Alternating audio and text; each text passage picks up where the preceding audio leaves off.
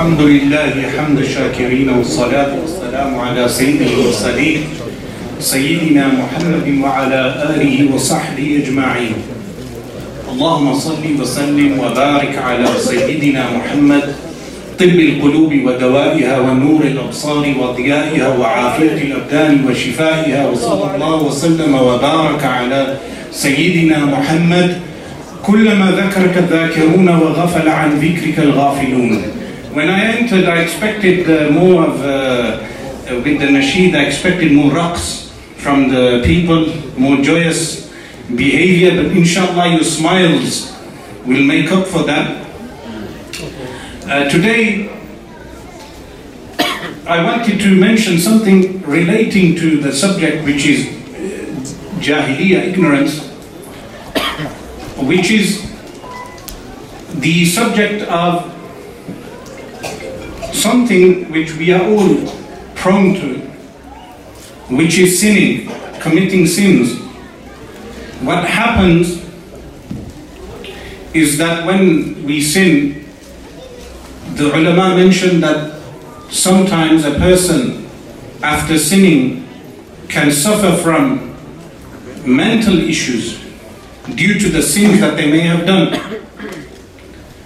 Ibn Hajar al-Makki rahimahullah mentions in his commentary on the forty hadith that this can psychologically affect people.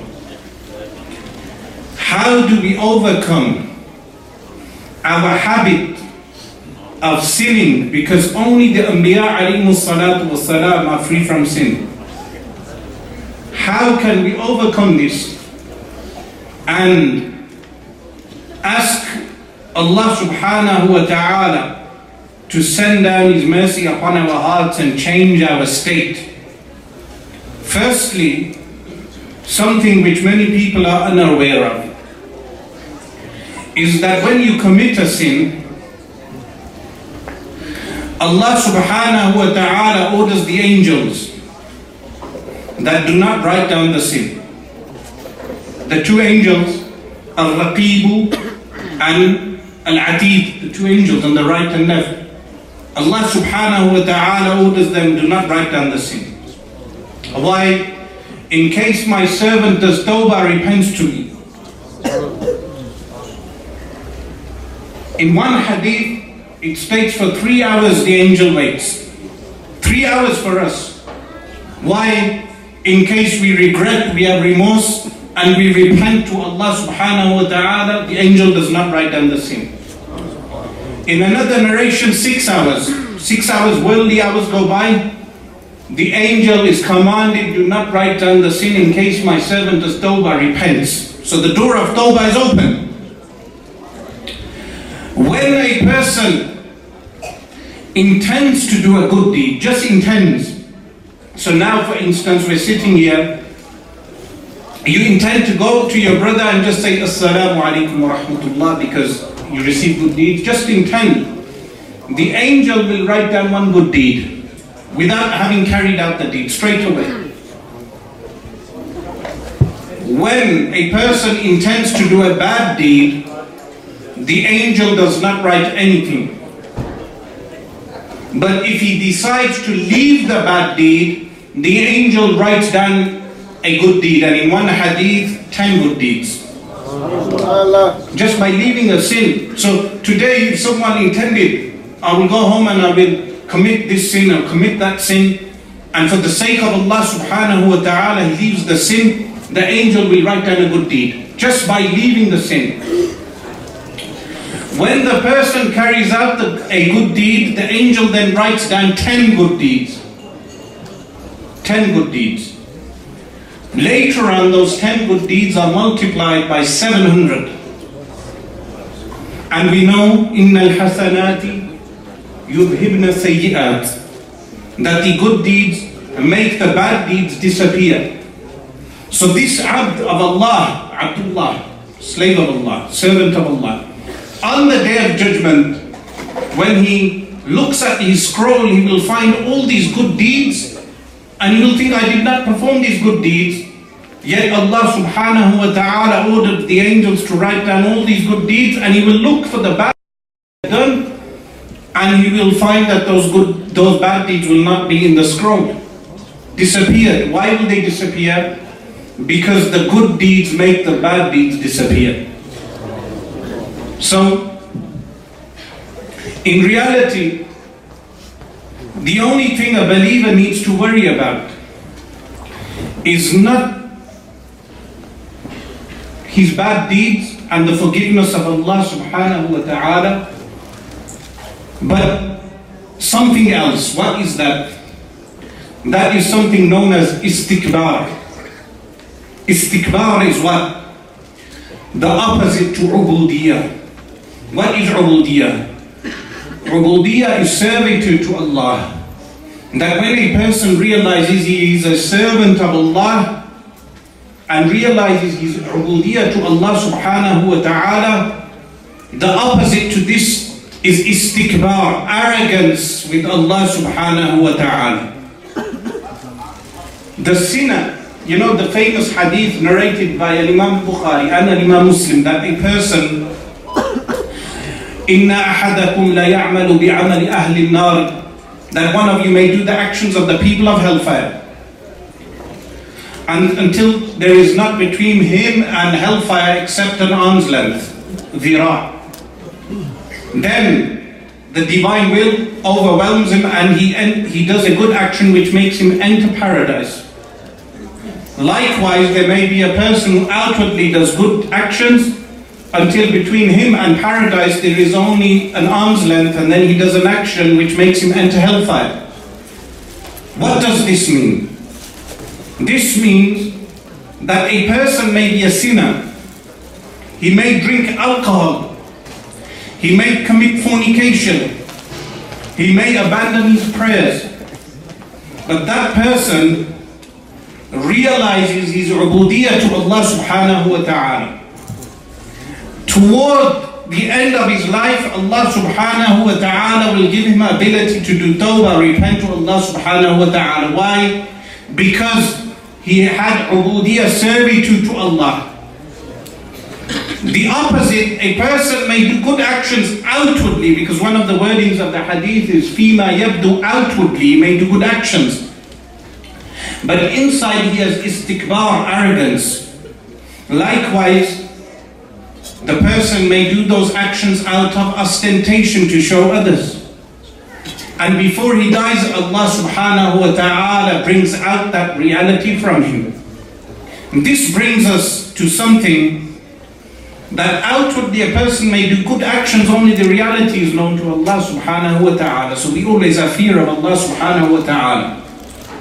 And there may be sinners who outwardly do different bad sins, but if they realize their ubudiyah to Allah, meaning a drunk man who drinks every day, at the end when he gets home, when he is alone with Allah subhanahu wa ta'ala, he says, oh Allah, I have this habit which I cannot leave, it is difficult for me to leave. Or a man who commits zina, fornication, and he says, oh Allah, remove this habit from me. Eventually Allah subhanahu wa ta'ala will remove that habit from him. But if there is a man who outwardly does not perform those bad deeds, but has istikbar, arrogance and ibadullah, the servants of Allah, eventually Allah subhanahu wa ta'ala will punish him for istikbar, arrogance. Now what is ubudiyah and what is istikbar? Ubudiyah is realizing that you are a servant of Allah. Istikbar is having arrogance with Allah subhanahu wa ta'ala. This is why in one hadith, in a daily, it is mentioned that the divine punishment of Allah subhanahu wa ta'ala does not descend on a people mastataru, as long as they cover their sins. But once they uncover their own sins, then Allah subhanahu wa ta'ala punishes them. Why is the covering mentioned? Because when a person uncovers his sins, it is a form of istikbar, arrogance with Allah subhanahu wa ta'ala. Meaning, there is a difference between a man who drinks but is ashamed of his drinking. This is why the famous story of Sayyidina Umar radiallahu anhu, a man was drinking and he had alcohol in the container. And he saw Sayyidina Umar radiallahu anhu and he supplicated to Allah Because Amirul Mu'mineen was coming, the leader of the believers. Oh Allah, cover my sin from Amirul Mu'mineen. When Sayyidina Umar radiallahu anhu checked the container, the container was full of water. The alcohol turned into water. Allah subhanahu wa ta'ala covered his sin. Likewise, if the ibadullah, servants of Allah, cover their sins, Allah subhanahu wa ta'ala will not punish them because the door of repentance is open. But once they openly start committing sins, this is a form of istikbar, arrogance, like immodest acts, doing immodest acts. Allah subhanahu wa ta'ala will punish them because this is a sign of istikbar, arrogance with Him subhanahu wa ta'ala. In Surah Al An'am, Allah subhanahu wa ta'ala mentions two types of sins, Zahir al-Ithmi and Baatin al-Ithmi. What is Zahir al-Ithmi? The outward sin that we do. What is Baatin al-Ithm? Baatin al-Ithm is the sin of the heart. This brings me to another avenue regarding this subject, which is people ask, which act, which sin is worse? Is it the sin of the heart or is it, is it the sin of the body? It is the sin of the heart which is worse. Why? Because the sin of the body lasts momentarily. You carry out the action, the action will finish. But the sin of the heart, you carry it around with you. If someone has takabbur, arrogance with the ibadullah, the servants of Allah, or someone has riyah, ostentation, or someone has hasad, envy, or someone has bughd, rancor, or someone has the love, hubb al-dunya, love of the world, or love of riyasa, love of leadership, they walk around with this sin in the heart. And the angels are writing it down at every moment that this person has this sin. The sin of the heart leads to the sin of the body. This sin Allah subhanahu wa ta'ala mentions as Baatinul Ithm, the inward sin. Every Muslim is obligated not only to learn the outward sins that we know, like drinking alcohol is haram, theft is haram, backbiting is haram, looking at haram is prohibited. Likewise, the different sins of the body, we are also obligated as Muslims, not as people of suluk, people who are on the path, spiritual path, no, as Muslims to know the sins of the heart. The, know the element, what is the actual sin, like takabbur, arrogance, hasad, envy, these different type of sins, and also to know the cure. What is the cure? Meaning, if you have takabbur in the heart, arrogance, then the ulama mentioned, go and sit with the poor people and eat with them. If someone says, we don't see poor people, yes you do. If you go to your town center, you will see homeless people. Go and sit with a homeless person, even if he is a non-Muslim. Go and sit with him. Buy him food and eat with him. Buy him food and eat with him. Allah subhanahu wa ta'ala will remove kibr from the heart. Likewise, if you have hasad, envy against any Muslim, go and meet that Muslim and kiss his hand in order to break your, your kibr, your arrogance and hasad, envy against him. Allah subhanahu wa ta'ala will remove the envy from your heart. Likewise, we know in the famous hadith narrated by Imam al-Tirmidhi and Imam Ahmad, the hadith is, that two hungry wolves are, are not what ursila fil ghanami, that are sent in a flock of sheep, bi afsada li din al mar'i, will not spoil the religion of a man, min hubbihi al mal wal jah, then his love of wealth and status. Wealth and status, this is a love of wealth and status. Meaning a man may have money, but he'll have no love for it, very rare. But love for money, love for wealth, love for material things. Likewise, love for status. This is the illness of the heart, which Allah subhanahu wa ta'ala has prohibited. Like this, there are over forty different illnesses of the heart. But when should a person remove these illnesses? The struggle of removing these illnesses starts from the age of maturity until the day we die.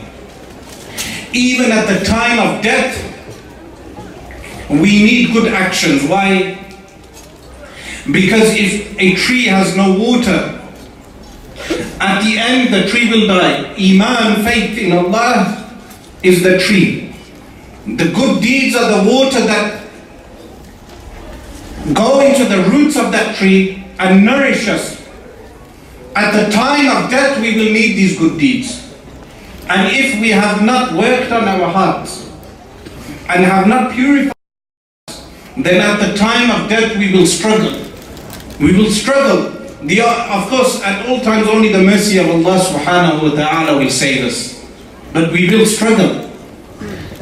The Imam Jalaluddin Sayuti rahimahullah ta'ala in his work Sharh al-Sudur mentions that using the miswak, the miswak, the toothstick, is something which helps a person at the time of death to utter the statement of faith, to say La ilaha illallah Sayyiduna Muhammadur Rasulullah sallallahu alayhi wasallam. A small action like using the miswak. So imagine the greater actions, how much they help a person at the time of death. Likewise, always stay in a state of ablution. Why? Because if you observe the angel of death coming to take your soul, you can go into halatu takbir, state of takbir, and start your prayer. Even though some of the, the Asha'ira and the Maturidiyya, they differ. One group says taklif drops when you see the angel of death. Another group of ulama, the Hanafis, the Maturidi, say no, taklif continues even when you see angel of death, so do takbir and start nawafil. You stay in a state of uh, wudu, ablution, you see angel of death, Allahu Akbar, quickly, before he takes the soul. These are the things, wallahi, that will benefit us in our daily lives, knowing the vast mercy of Allah subhanahu wa ta'ala. Mercy is vast, meaning a person should not fall into a state of despair. Some people fall into that state of despair. Why? They say our habits of sinning are not going away. What shall we do? They have, some people have bad habits. Meaning, which habits are worse, by the way? The habits that you do in private, not the habits you do in public. Because the private bad habit is between you and Allah. You want to get close to Allah subhanahu wa ta'ala, remove the bad habits in private. But how do we go about doing this? With regard to the forty sins of the heart, I mentioned a few examples, but if you uh, ask ulama, they should tell you that the forty illnesses of the heart, the ailment and the cure. But how do you rid yourself of a bad habit? Identify the habit which is making you sin the most. Like what? Like tarku salah, abandoning salah. For some people, if they abandon, if they pray their salah, they tend to cut down sinning. This is why inna salata tanha anil fahsha'i wal munkar. That surely the prayer prohibits from what? Al-fahsha, those actions which are uh, immodest, and al-munkar, rejected acts. You identify the habit that is making you do these sins. What they call cornerstone habits. There will be one habit which will be the cornerstone of multiple bad habits. You identify that bad habit, and then what do you do? Literally, you grip that habit by the horns and you avoid doing that habit for forty days. Just forty days. If you avoid that habit for forty days, or for instance you are consistent on your salah and your prayer for forty days, the habit should go away. If it doesn't go away, it will definitely decrease. What will happen? The habit shall what? Decrease. Then start forty days again. Now someone may say, forty days, during that forty days I will have time of isolation where I may be alone and the habit will come back. If that happens, you start again the forty days. But in that time, stay in good company. Be with truthful people, find a company of people where you avoid that one bad habit. We are not saying avoid all your bad habits.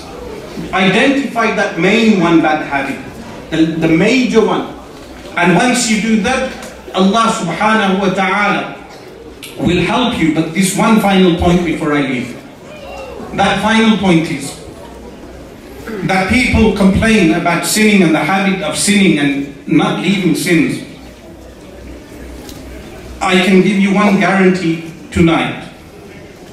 If you allot for yourself every day just five minutes where you supplicate to Allah subhanahu wa ta'ala alone, no one is in the room, no one is listening, and you supplicate to Allah subhanahu wa ta'ala, oh Allah, I have this habit which you know of, remove this habit. Eventually Allah subhanahu wa ta'ala will create asbab, means by which the habit shall go away. This is something experiential. You shall experience this yourself. Every day without fail, supplicate to Allah subhanahu wa ta'ala, because Allah subhanahu wa ta'ala is the one who will help you. You supplicate to Him, you say, oh Allah, this habit, this sin is something you know about. Make asbab, create asbab, create something within me and create something around my environment. And Allah subhanahu wa ta'ala shall change your state. We ask Allah subhanahu wa ta'ala to protect us min al-fitani ma zahara wa minha wa ma batan, from the tribulations that are apparent and those tribulations which are hidden. We ask Allah subhanahu wa ta'ala to forgive our sins tonight. And we, we, together we do tawbah to Allah. Together, everyone here together we do tawbah. Repent to Allah. What do we do tawbah from?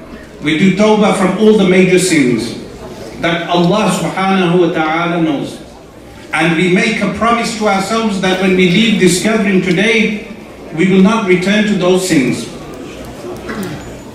I ask you to supplicate for me as I supplicate for you. And likewise, we make a promise to Allah subhanahu wa ta'ala that we shall rectify ourselves privately as well as outwardly. Walhamdulillahi Rabbil Alam.